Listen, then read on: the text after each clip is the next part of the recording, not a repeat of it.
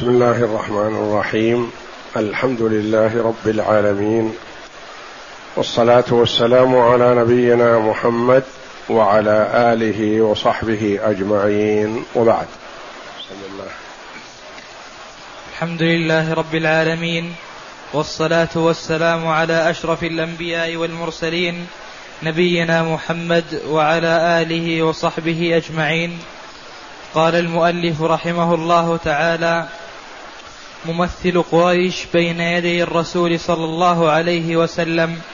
ممثل قريش بين يدي الرسول صلى الله عليه وسلم. قريش عملت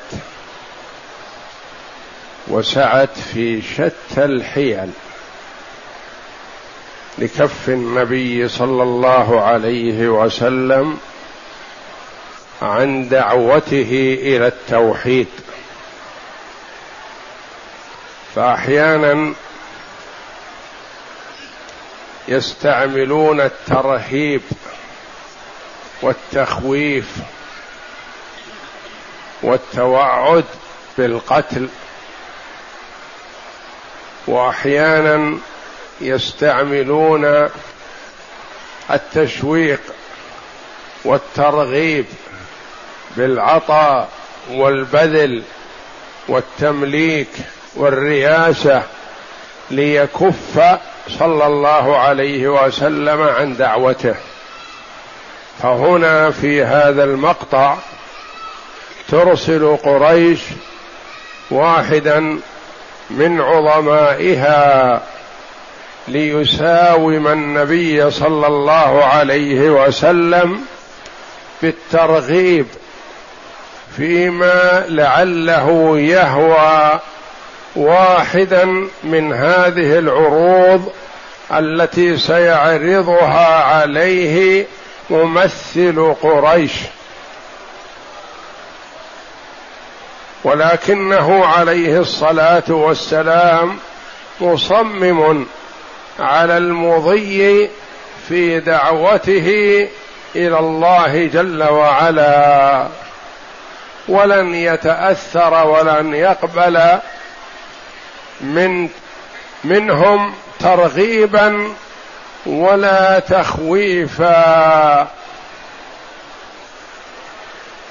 ففي هذا المقطع يذكر المؤلف رحمه الله تعالى ما عزمت عليه قريش من ترغيب النبي صلى الله عليه وسلم في الرياسة أو في الملك أو في الا يمضوا أمرا دون مشورته ليكف عن دعوته. نعم. وبعد إسلام هذين البطلين الجليلين حمزة بن عبد المطلب وعمر بن الخطاب رضي الله عنهما. لأن قريش حسبت ألف حساب لإسلام هذين البطلين رضي الله عنهما. أعز الله جل وعلا بهما الإسلام والمسلمين. حمزة عم النبي صلى الله عليه وسلم. وعمر بن الخطاب رضي الله عنه الذي فرق الله به بين الحق والباطل. ولقبه النبي صلى الله عليه وسلم بالفاروق. نعم. أخذت السحائب تنقشع. وآفاق المشركين عن سكرهم في اجلاء العذاب والنكال إلى المسلمين وحاولوا مساومة مع النبي صلى الله عليه وسلم بإغداق كل ما هو يمكن أن يكون مطلوبا له ليكفوه عن دعوته. ولم يكن يدري هؤلاء المساكين أن كل ما تطلع عليه الشمس لا يساوي جناح بعوضة أمام دعوته. فخابوا وفشلوا فيما أرادوا. لن ينثني معهم صلى الله عليه وسلم ولن يقبل أي عرض من العروض من أجل الكف عن الدعوة. بل أخبرهم عليه الصلاة والسلام أنه مصمم على الدعوة إلى الله تعالى حتى لا يعبد في الأرض إلا الله أو يهلك دون ذلك عليه الصلاة والسلام. نعم. قال ابن إسحاق حدثني يزيد بن زياد عن محمد بن كعب القرظي قال حدثت أن محمد بن كعب القرظي هذا من بني قريظة من اليهود وكان ممن لم يبلغ الحلم وقت نقض قريظة العهد الذي بينها وبين النبي صلى الله عليه وسلم. وهم الذين حكم فيهم سعد بن معاذ رضي الله عنه في أن تقتل مقاتلتهم وأن تسبى الذرية والنساء. كيف يميزون بين المقاتلة والذرية؟ قالوا من بلغ حكم بأنه من المقاتلة ومن لم يبلغ حكم أنه من الذرية. كيف يميزون بين هذين؟ كانوا يكشفون عن مآزرهم. فمن أنبت الشعر الخشن حول القبل فتلك علامة البلوغ لأنهم لا يصدقون في السنين لأنهم سيقللون السنين حتى لا يقتلوا. ومن لم ينبت اعتبر من الذرية فخلي سبيله. وكان من توفيق هذا محمد بن كعب كان ممن لم ينبت فخلي سبيله. نعم. قال حدثت أن عتبة بن ربيعة وكان سيدا. يقول محمد بن كعب حدثت أن عتبة بن ربيعة. محمد بن كعب كان في المدينة وكان صغير فلذا قال حدثت يعني أخبرت ما حضر المساومة من من عتبة ابن ربيعة. ما حضر المساومة ولا كان مدركا وقتها. نعم. قال يوما وهو في نادي عتبة قريش. بن ربيعة وشيبة ابن ربيعة أخوان. وعتبة كان سيدا مطاعا في قومه. نعم. قال يوما وهو في نادي قريش ورسول الله صلى الله عليه وسلم جالس في المسجد وحده. يا معشر قريش. يخاطبهم عتبة. نعم. ألا أقوم إلى محمد فأكلمه وأعرض عليه إمورا لعله يقبل بعضها فنعطيه أيها أيها شاء ويكف عنا. وذلك حين أسلم حمزة رضي الله عنه ورأوا أصحاب رسول الله صلى الله عليه وسلم يكثرون ويزيدون فقالوا بلى يا أبا الوليد. لأن الإيمان نور وحياة. ومن عرض عليه حال تجرده من الهوى سارع إلى الإيمان. إيمان في حياة القلوب وحياة الأبدان وفي سعادة الدنيا والآخرة وفيه راحة النفس والقلب. فمن عرض عليه سالما من الهوى فسارع إليه. لكن المصيبة أن بعضهم يعرض عليه فيرى الحق ويرده. لأنه متلبس بالهوى والميل إلى ما يهواه الأشياخ والكبراء الظلمة فكان معهم. نعم. فقالوا بلى يا أبا الوليد قم إليه فكلم. فقال يعني فوضوه. قالوا الشيء الذي تتفق عليه أنت ومحمد بهذا الخصوص نحن معك لأنه ما قام من نفسه قام ممثلا لقريش واستأذنهم في هذا مع كونه سيد خشي أنه إذا اتفق مع محمد على شيء ما لا يقبلوا منه ولا يوافقوه استأذنهم. ألا ترون ذلك؟ قالوا نعم قم يا أبا الوليد وكلمه وما اتفقت معه عليه نحن معك.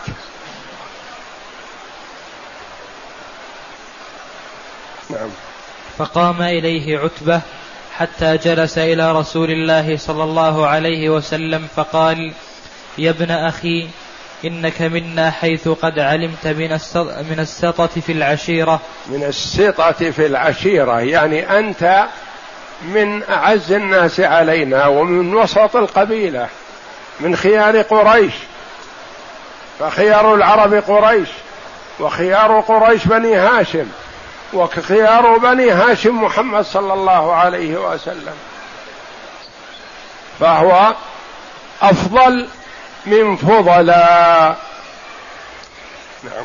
والمكان في النسب وإنك قد آتيت قومك بأمر عظيم فرقت به جماعتهم وسفهت به أحلامهم. أحلامهم يعني عقلاءهم لأنهم يرون أن الكبراء هم أصحاب العقل الذين هم عبدة الأوثان. فسفههم النبي صلى الله عليه وسلم قال كيف تعبدون شجر؟ كيف تعبدون حجر؟ الواحد منهم يأخذ الحجر ويعبده. فإذا وجد حجر أكبر منه أو أملس منه أو أحسن منه رمى الأول وأخذ الحجر الثاني. هذه عقول. هذه سفهاء فسفه أحلامهم يعني كانوا يرون أنهم عقلاءهم وهم فعلا عقلاء في أمور الدنيا يعلمون ظاهرا من الحياة الدنيا وهم عن الآخرة غافلون. فهم ما يدركون ما في سعادة الأخرى وإنما أمورهم دنيوية. فكانوا يعظمون هؤلاء ويرون أنهم الأحلام يعني أصحاب العقول وهم والنبي صلى الله عليه وسلم سفههم يعني جعلهم بمثابه السفهاء اللي يعبد الحجر ويعبد الصنم العبادة لله جل وعلا وحده. نعم. وعبت به. فيذكر فيه المساوي التي أتى بها النبي صلى الله عليه وسلم حتى يقبل منه ما يعرض عليه بعد هذا والنبي صلى الله عليه وسلم منصت. ومستمع له.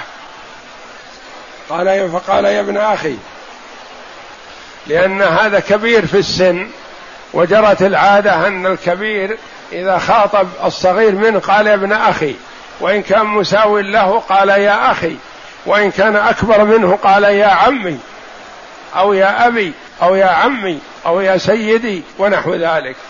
فهذا عتبة تلطف مع النبي صلى الله عليه وسلم بالخطاب وقال له يا ابن أخي. نعم.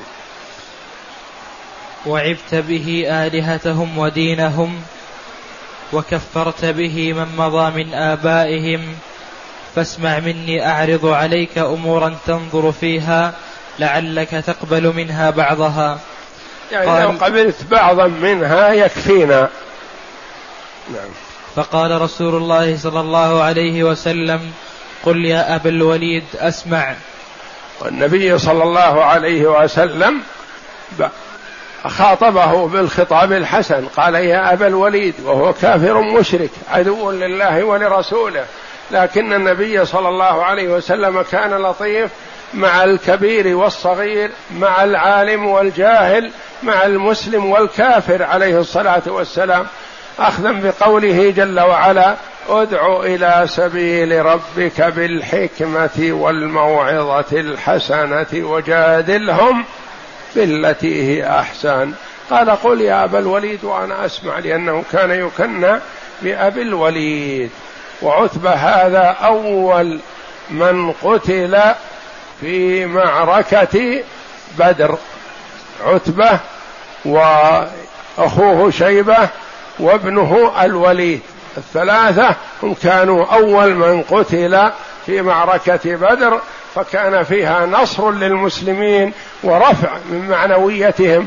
ثلاثة من صناديد قريش قتلهم ثلاثة من فرسان المسلمين رضي الله عنهم. نعم. قال يا ابن أخي إن كنت إنما تريد بما جئت به من هذا الأمر مالا جمعنا لك من أموالنا حتى تكون أكثرنا مالا. حتى تكون. حتى تكون أكثرنا مالا. يعني إن كان قصدك لأنه النبي عليه الصلاة والسلام نشأ يتيم. وما كان عنده مال قال إن كنت تريد مال جمعنا لك. فرضنا على هذا كذا وهذا وكذا وهذا كذا حتى نجمع مال لك مالا كثير فتكون أنت أكثرنا مال. وتكف عما تدعو إليه. وإن كنت تريد به شرفا سودناك علينا. يعني جعلناك سيد علينا جعلناك ولي أمرنا. حتى حتى لا نقطع امرا دونك. يعني لا نقضي بشيء ولا نبرم امرا من الأمور إلا بعد الرجوع إليك. وإن كنت تريد به ملكا ملكناك علينا. جعلناك ملك. ملك مكة. نملكك علينا. إن كنت تريد هذا نجعلك ملك.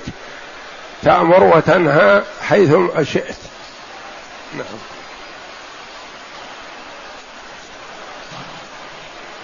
وإن كان هذا الذي يأتيك رأيا تراه رئيا رئيا وإن كان هذا الذي يأتيك رئيا تراه لا تستطيع لا تستطيع رده.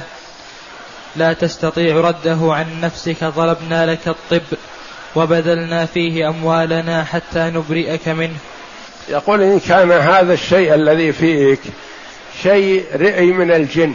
يعني فيك شيء داخلك شيء ما تستطيع التخلص منه.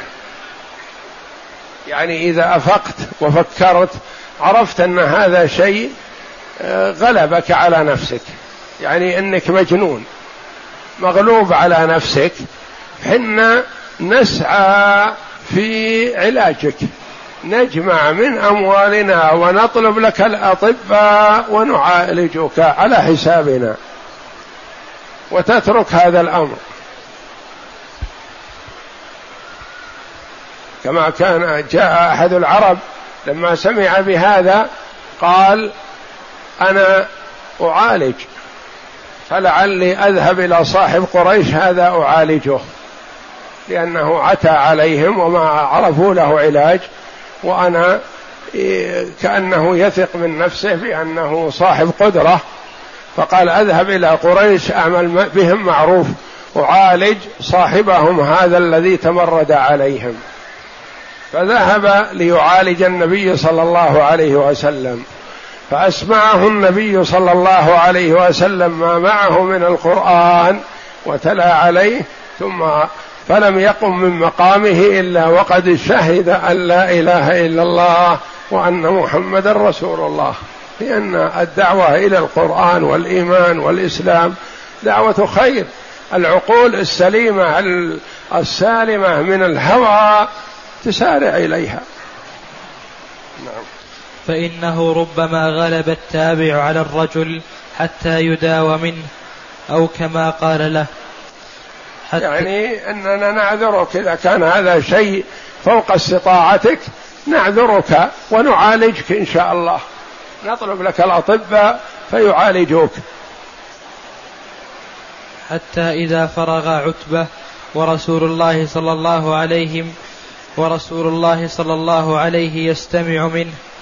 قال الرسول عليه الصلاة والسلام أمهله حتى عرض كل ما عنده من العروض فكان حسن الاستماع عليه الصلاة والسلام ولا يقاطع صاحبه الحديث أمهله حتى قال كل ما عنده ثم قال له أنتهيت يا أبا الوليد.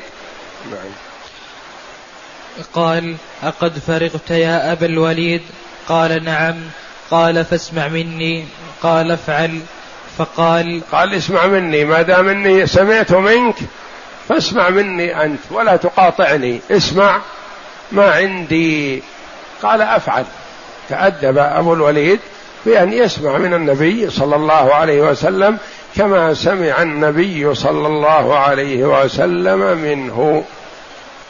نعم. فقال بسم الله الرحمن الرحيم حاميم. تنزيل من الرحمن الرحيم. كتاب فصلت آياته قرآنا عربيا لقوم يعلمون. بشيرا ونذيرا فأعرض أكثرهم فهم لا يسمعون. وقالوا قلوبنا في أكنة مما تدعونا إليه. ثم الآيات قرأ عليه صدرا من سورة فصلت. حاميم. نعم. ثم مضى رسول الله صلى الله عليه وسلم فيها يقرأها عليه فلما سمع سمعها منه عتبة أنصت لها. أعجبه حسن هذا الكلام وطيبه وتلذذ بالاستماع وأنصت أصغى. كلام حسن. إلى أن قال فإن أعرضوا فقل أنذرتكم صاعقة مثل صاعقة عاد وثمود. فارتجف قلبه وخاف. لأنه يدرك معنى الكلام.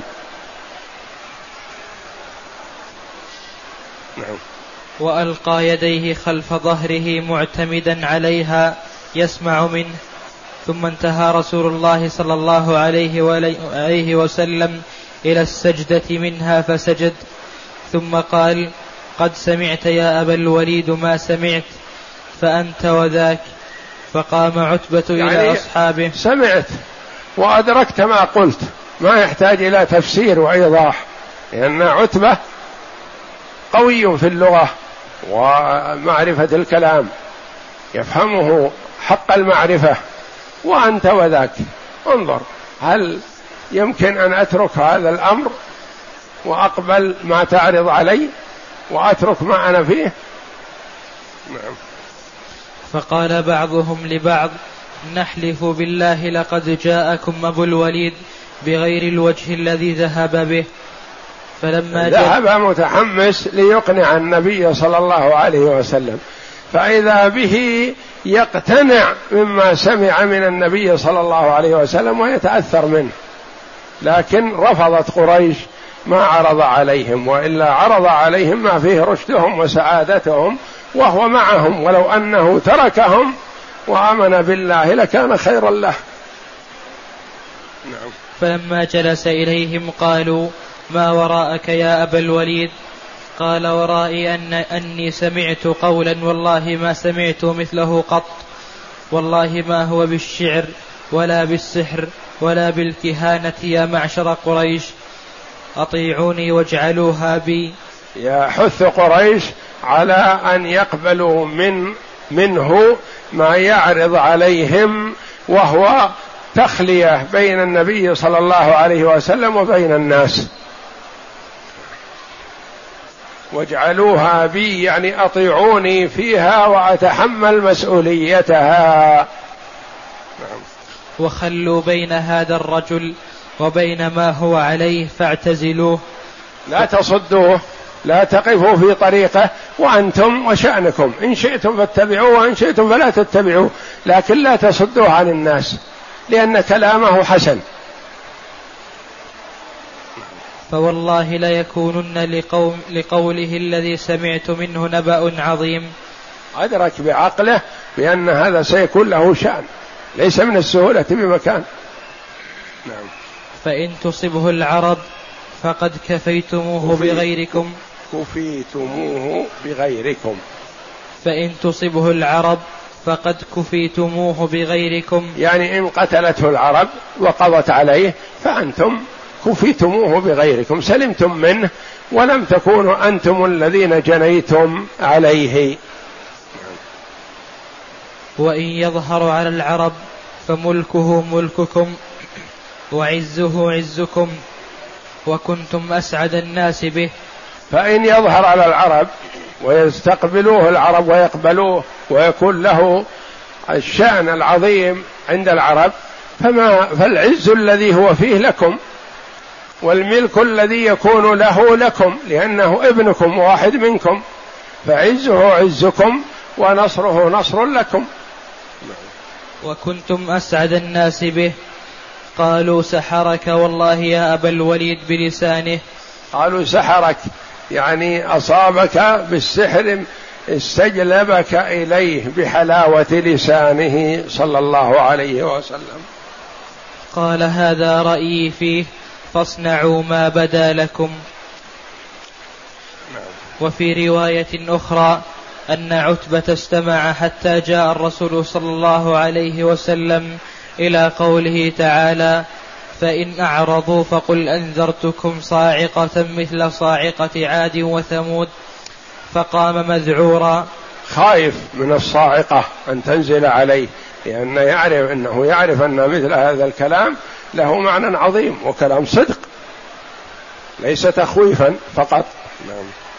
فوضع يده على فم رسول الله صلى الله عليه وسلم يقول أنشدك الله. أنشدك, أنشدك الله. أنشدك الله والرحم. وذلك مخافة أن يقع النذير. يقول يعني اسكت اسكت. يطلب من النبي ويسأله بالله وبالرحم يعني رحمهم قرابته منه بأن يسكت. خشية أن ينزل به ما أنذر الله جل وعلا به. فإن أعرضوا فقل أنذرتكم صاعقة مثل صاعقة عاد وثمود. نعم. وقام إلى القوم فقال ما قال؟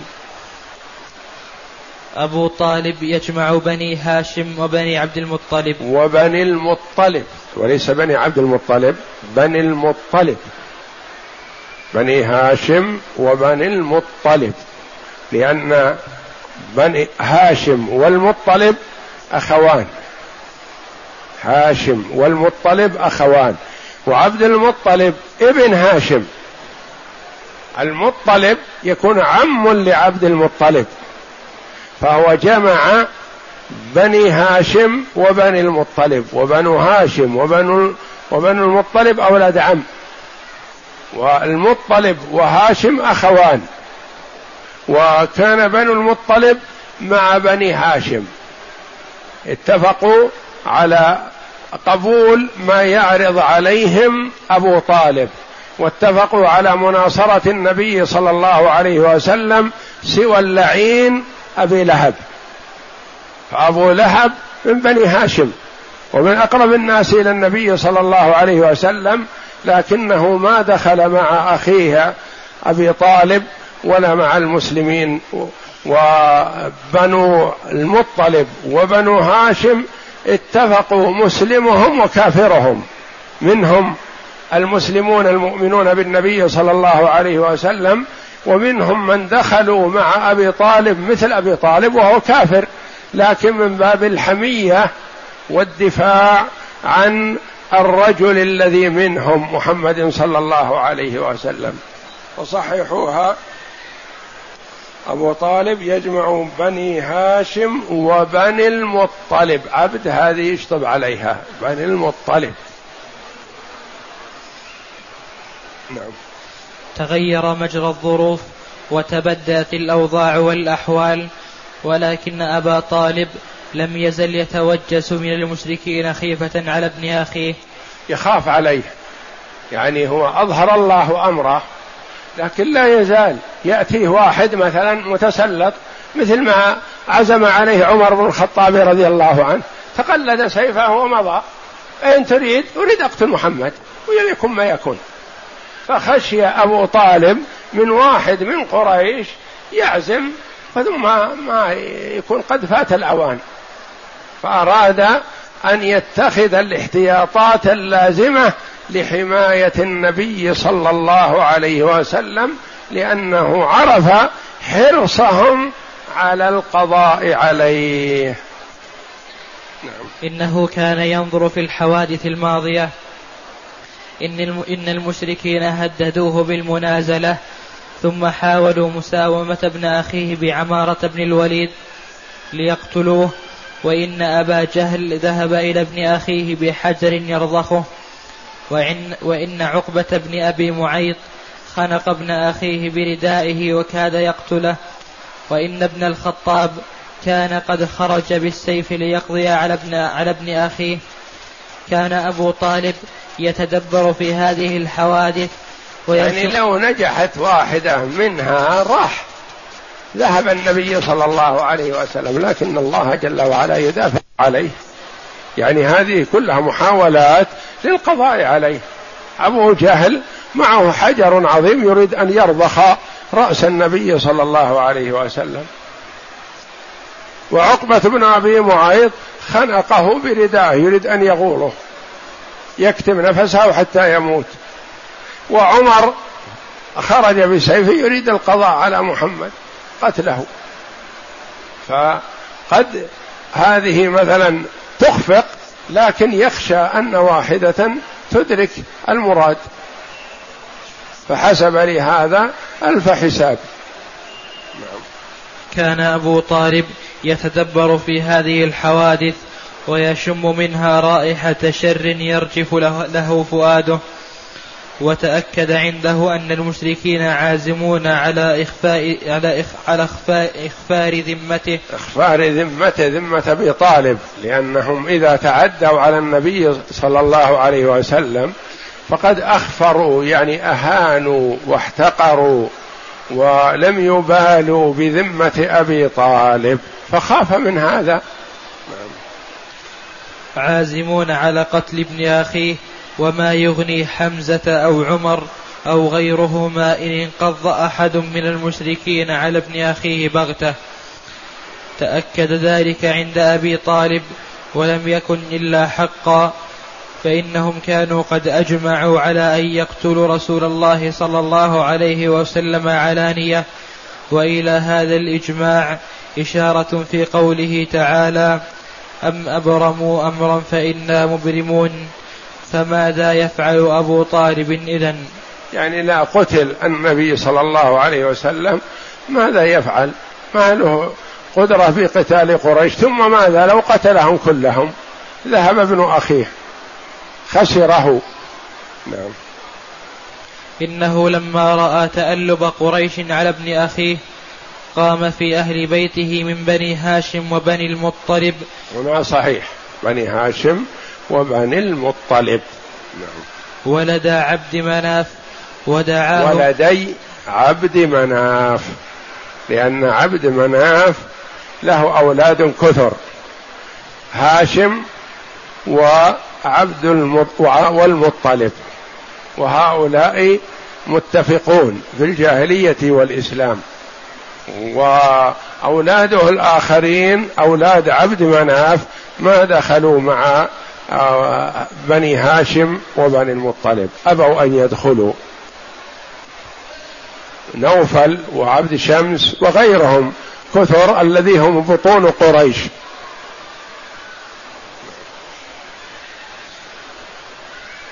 ودعاهم إلى ما هو عليه من منع ابن أخيه والقيام دونه.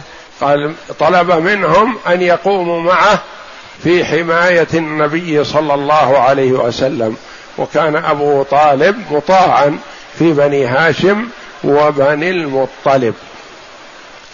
فأجابوه إلى ذلك مسلمهم وكافرهم. أجابوه إلى ذلك مسلمهم يعني استجاب المسلم والكافر. استجاب المسلم إيمانا بالله ورسوله. واستجاب الكافر حمية. حمية على محمد صلى الله عليه وسلم. نعم. حمية للجوار العربي إلى ما كان من أخيه. إلا, إلا ما إلا ما كان من أخيه أبي لهب. أبو لهب مصارح العداوة للنبي صلى الله عليه وسلم وعاد من أجل هذا أخاه أبا طالب. ولم يقبل منه ولم يدخل معهم في الحلف. أبو لهب لأنه كان الحريص كل الحرص على القضاء على النبي صلى الله عليه وسلم. فأبو لهب وأبو طالب كافران لكن بينهما بون عظيم في ما يتعلق بالنبي صلى الله عليه وسلم. فأبو لهب حريص على القضاء على النبي صلى الله عليه وسلم. ولهذا أعطاه الله جل وعلا ما يستحق فأنزل فيه السورة من القرآن تتلى إلى يوم القيامة. تبت يدا أبي لهب وتب. ما أغنى عنه ماله وما كسب. سيصلى نارا ذات لهب وامرأته حمالة الحطب في جيدها في عنقها حبل من مسد. معه في النار. فإنه فارقهم وكان مع قريش. المقاطعة العامة. يكفي هذا. وسيأتي الكلام على المقاطعة العامة وحصرهم في شعب أبي طالب. والله أعلم. وصلى الله وسلم وبارك على عبده ورسول نبينا محمد وعلى آله وصحبه أجمعين.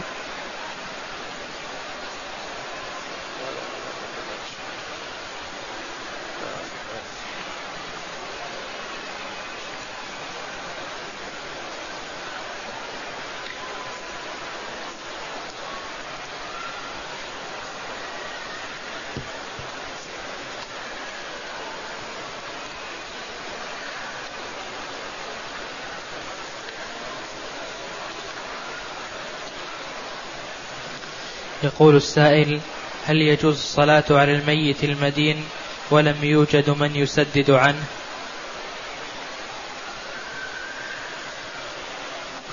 يصلى على كل من قال لا إله إلا الله. النبي صلى الله عليه وسلم توقف عن الصلاة على المدين الذي ليس عنده قضاء يشعر المسلمين باهميه الدين وأنه لا يجوز للمسلم أن يتساهل فيه وأن دعوة النبي صلى الله عليه وسلم وشفاعته مستجابة وصاحب الدين عليه حق لآدمي وحقوق الآدميين مبنية على المشاحة. حقوق الله جل وعلا مبنية على التسامح وحقوق الآدميين مبنية على المشاحه يعني ما تسقط. فالنبي صلى الله عليه وسلم توقف عن الصلاة على المدين حتى التزم بالدين أبو قتادة رضي الله عنه. أحد الأنصار حرصا على أن لا يحرم هذا المسلم من دعاء النبي صلى الله عليه وسلم له في الصلاة عليه. ومن حرص الصحابة رضي الله عنهم على دعاء النبي صلى الله عليه وسلم. أحد الصحابة رضي الله عنهم لما سمع النبي يدعو لميت اللهم اغفر له وارحمه وعافه واعف عنه. واكرم نزله. يقول تمنيت أني أنا هو. تمنى الموت حتى يحصل على هذه الدعوات الطيبات من النبي صلى الله عليه وسلم.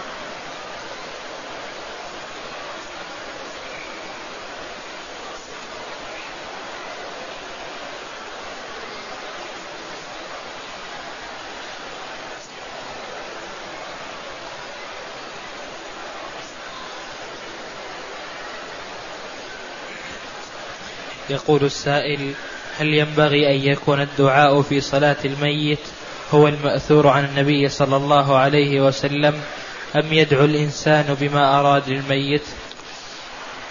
إذا حفظ الدعاء المأثور فهو أولى أن يأتي به وإذا لم يحفظه فيدعو للميت بما ينفعه عند الله جل وعلا.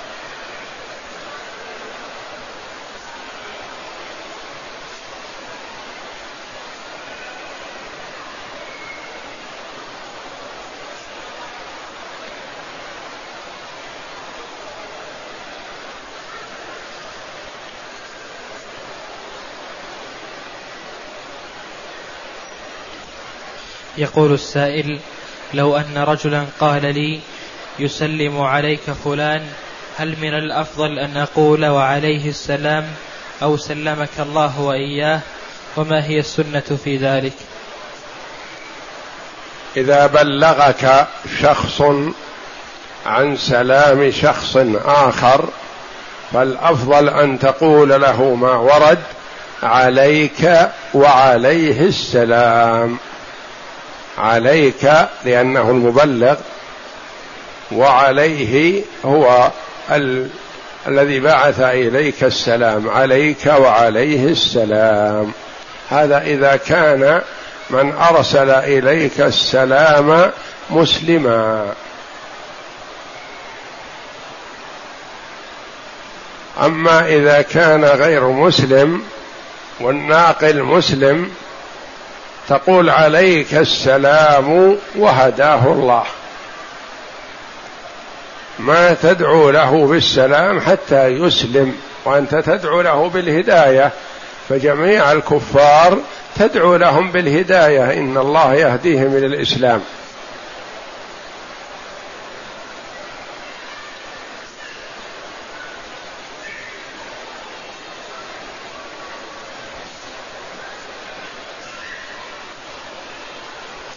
يقول السائل هل جلسة الاستراحة التي بين الركعة الثانية والثالثة فيها ذكر أو دعاء؟ ليس لجلسة الاستراحة ذكر ولا دعاء مخصوص ثم العلماء فيها على ثلاثة أقوال. جلسة الاستراحة هذه بعد الركعة الأولى وقبل القيام للركعة الثانية وبعد الركعة الثالثة وقبل القيام للركعة الرابعة. للعلماء رحمهم الله فيها ثلاثة أقوال. منهم من يقول هي سنة ومنهم من يقول ليست بسنة ولا مشروعة. ومنهم من يقول إن احتاج إليها المرء فتحسن في حقه وإن لم يحتج إليها فلا يجلسها. وهي جلسة خفيفة بعد القيام من السجود وقبل القيام إلى الركعة الثانية أو الرابعة. جلسة خفيفة لم يرد لها ذكر مخصوص.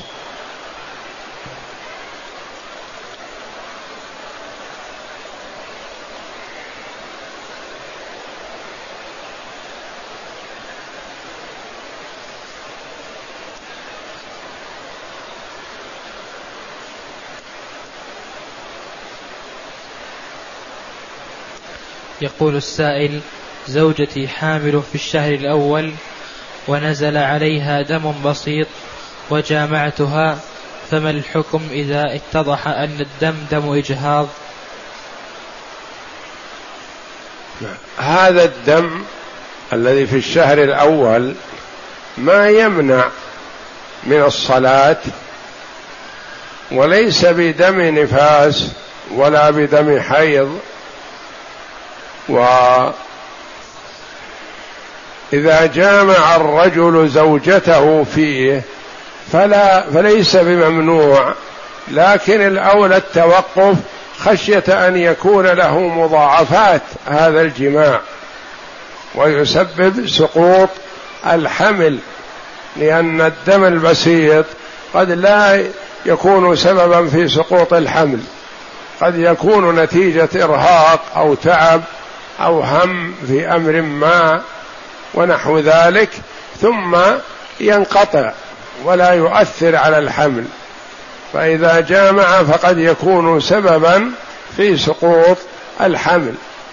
فالأولى المداراة في هذا وإلا فما يمنع من الجماع إلا دم الحيض ودم النفاس وهو الذي يمنع من الصلاة.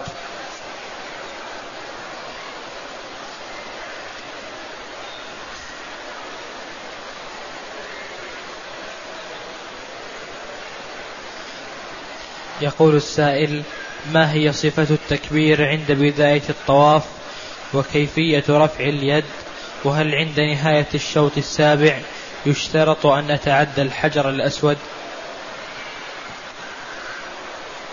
عند بداية الطواف يستحب تقبيل الحجر الأسود فإن لم يتيسر استلمه بيده أو بشيء آخر وقبل ما استلم به. فإن لم يتيسر هذا ولا هذا أشار إليه باليد اليمين واحدة. ليس تكبير الصلاة كما يفعل بعض الأخوة وإنما الإشارة بيد واحدة. الله أكبر. وقد جاء بسم الله والله أكبر. ويستمر في طوافه. وعند النهاية الثامن إذا حاذ الحجر الأسود كذلك يشير إليه ويكبر. لأن الوارد عن النبي صلى الله عليه وسلم أنه كلما حاذ الحجر الأسود قبله أو استلمه أو أشار إليه. والطائف يحاذي الحجر الأسود في طوافه ثمان مرات. سبع مرات البداية والنهاية السابع يحاذي الحجر الأسود فيستلمه أو يقبله أو يشير إليه.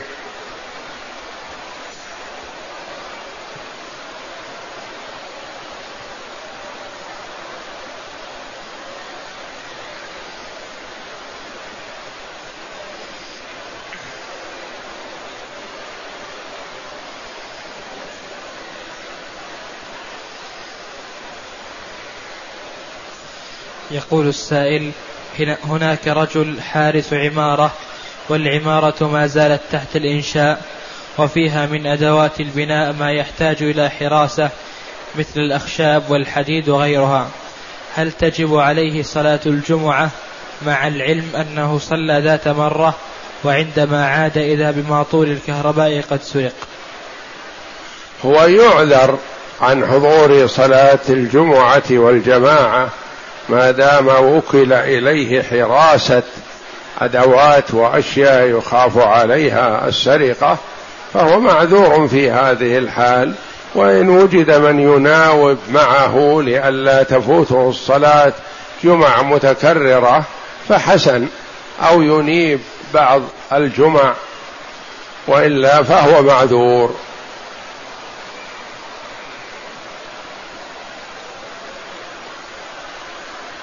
هذا يقول عندي نقود منذ عشر سنين وسمعت أنه تجب فيها الزكاة فأخرجت الزكاة وأعطيتها لأمي لأنها محتاجة.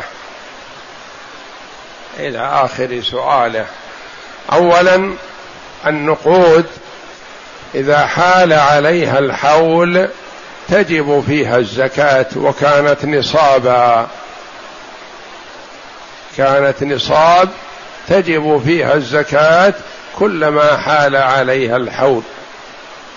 ثم الزكاة ما يجوز أن تعطيها لأبيك ولا لأمك. وإن علوا ولا لابنك ولا لبنتك وإن نزلوا. ولا تعطيها لمن ترثه أنت. لأن من ترثه تجب نفقته عليك. في قوله تعالى وعلى الوارث مثل ذلك في باب النفقة. فلا تعطيها لآبائك وأمهاتك ولا لأبنائك وبناتك ولا لمن ترثه. ومثلا أخ لك شقيق ليس له أولاد والأب ميت أنت ترثه. فما يجوز أن تعطيه من زكاتك. وإن كان له أولاد يحجبونك عن الميراث فيجوز أن تعطيه من زكاتك إذا كان فقيرا.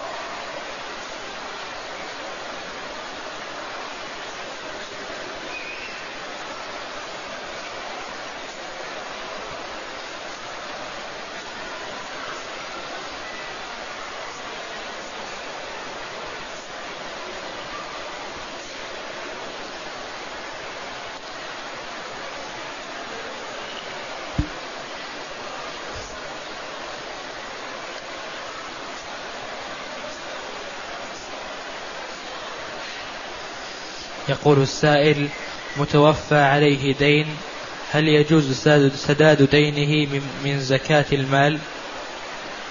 الزكاة تعطى للحي ولا تعطى للميت.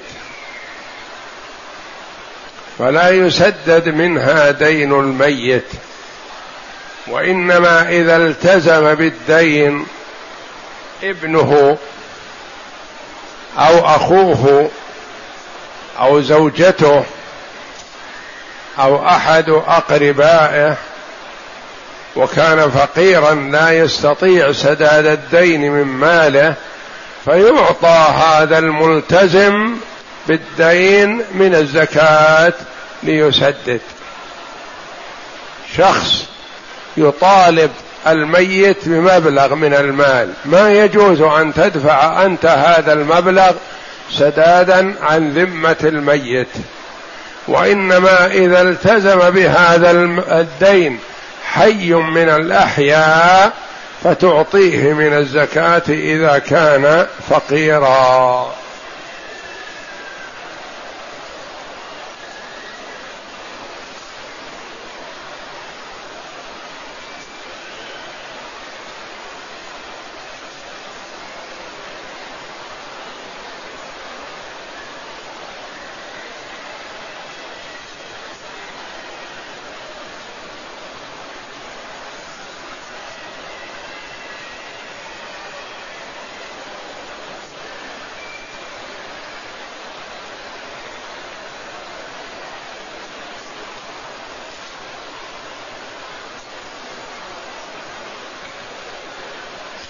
يقول السائل هل أبو طالب كان أخو والد النبي صلى الله عليه وسلم شقيق؟ نعم كان أبو طالب شقيق لعبد الله والد النبي صلى الله عليه وسلم.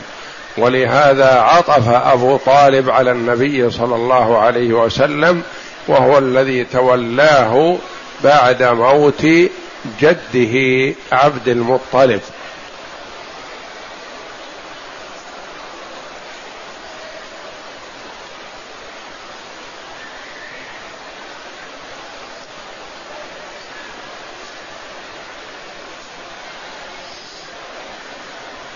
يقول السائل هل يجوز الطبخ بماء زمزم؟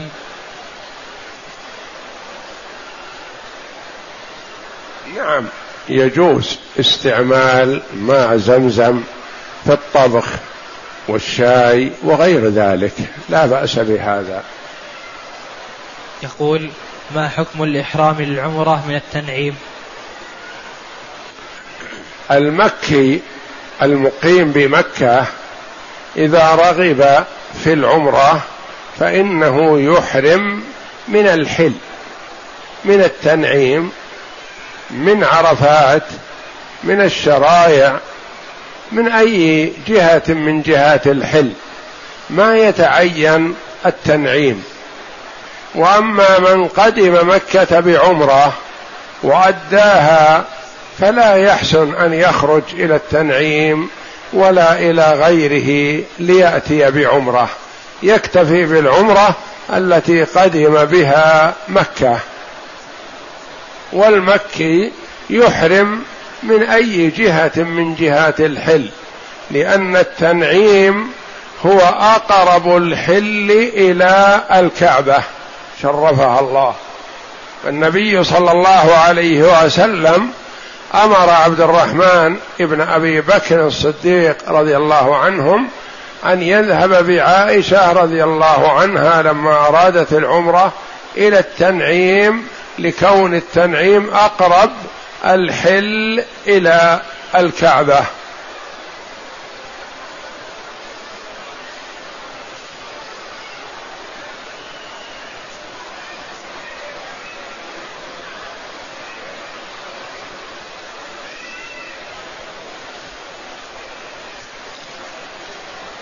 يقول السائل يوجد في بلدنا من نحسبه على خير ولكنه في الفترة الأخيرة أخذ يصلي الفروض بترتيب القرآن حتى يختمه في ثلاثة أيام فهل يجوز الصلاة خلفه؟ نعم يا أخي ما دام أنه يقرأ من القرآن إلا أنه يقرأ بالترتيب يعني يبدأ من الفاتحة والبقرة وهكذا ويقرأ في كل ركعة فاتحة الكتاب ثم يقرأ من حيث وقف فلا بأس بهذا بل هذا حسن حتى يسمع من يصلي خلفه القرآن من أوله إلى آخره.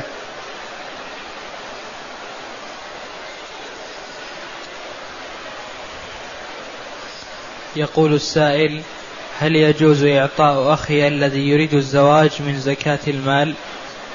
إذا كنت لا ترثه لكون الوالد موجود أو له أولاد مثلا ويريد الزواج فتعطيه إذا كان ما يستطيع تكاليف الزواج فتعطيه من الزكاة.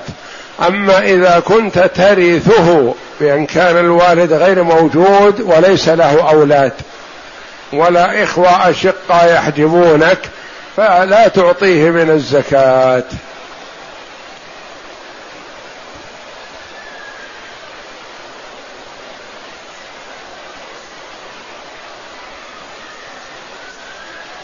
يقول السائل من أين يحرم أهل مكة وإذا كان من خارج مكة؟ المكي من كان مقيم بمكة ويريد العمرة يحرم كما تقدم من أي جهة من جهات الحل أما إذا قدم إلى مكة حتى وإن كان مقيم فيها وأراد العمرة فإنه يحرم من الميقات الذي يمر به. إن جاء من جهة الطائف يحرم من السيل أو من وادي المحرم وإن جاء من جهة المدينة يحرم من ذي الحليفة جاء من جهة الشمال من البحر يحرم من الجحفة جاء من جهة الجنوب من البحر فيحرم من يلملم وهكذا. فالقادم إلى مكة سواء كان من أهلها أو من غيرهم وأراد العمرة يحرم من الميقات الذي يمر به. المقيم بمكة إذا أراد العمرة يحرم من الحل.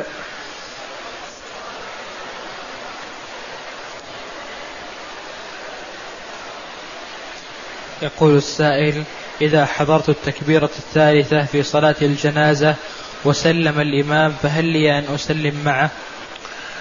إذا سلم الإمام فأكمل الصلاة على صفتها فإن خشيت رفع الجنازة فتابع التكبيرات كمل الأربع التكبيرات ثم سلم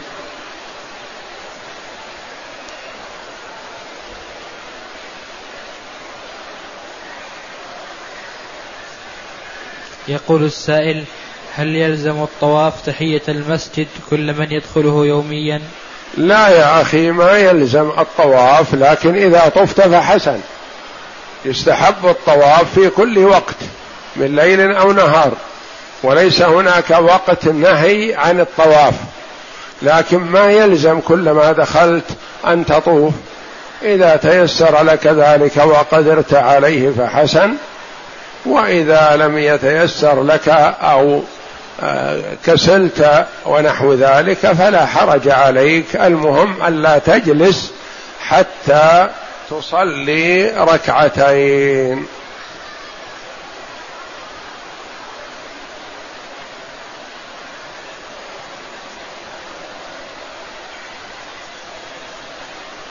والله أعلم وصلى الله وسلم وبارك على عبده ورسول نبينا محمد وعلى آله وصحبه أجمعين.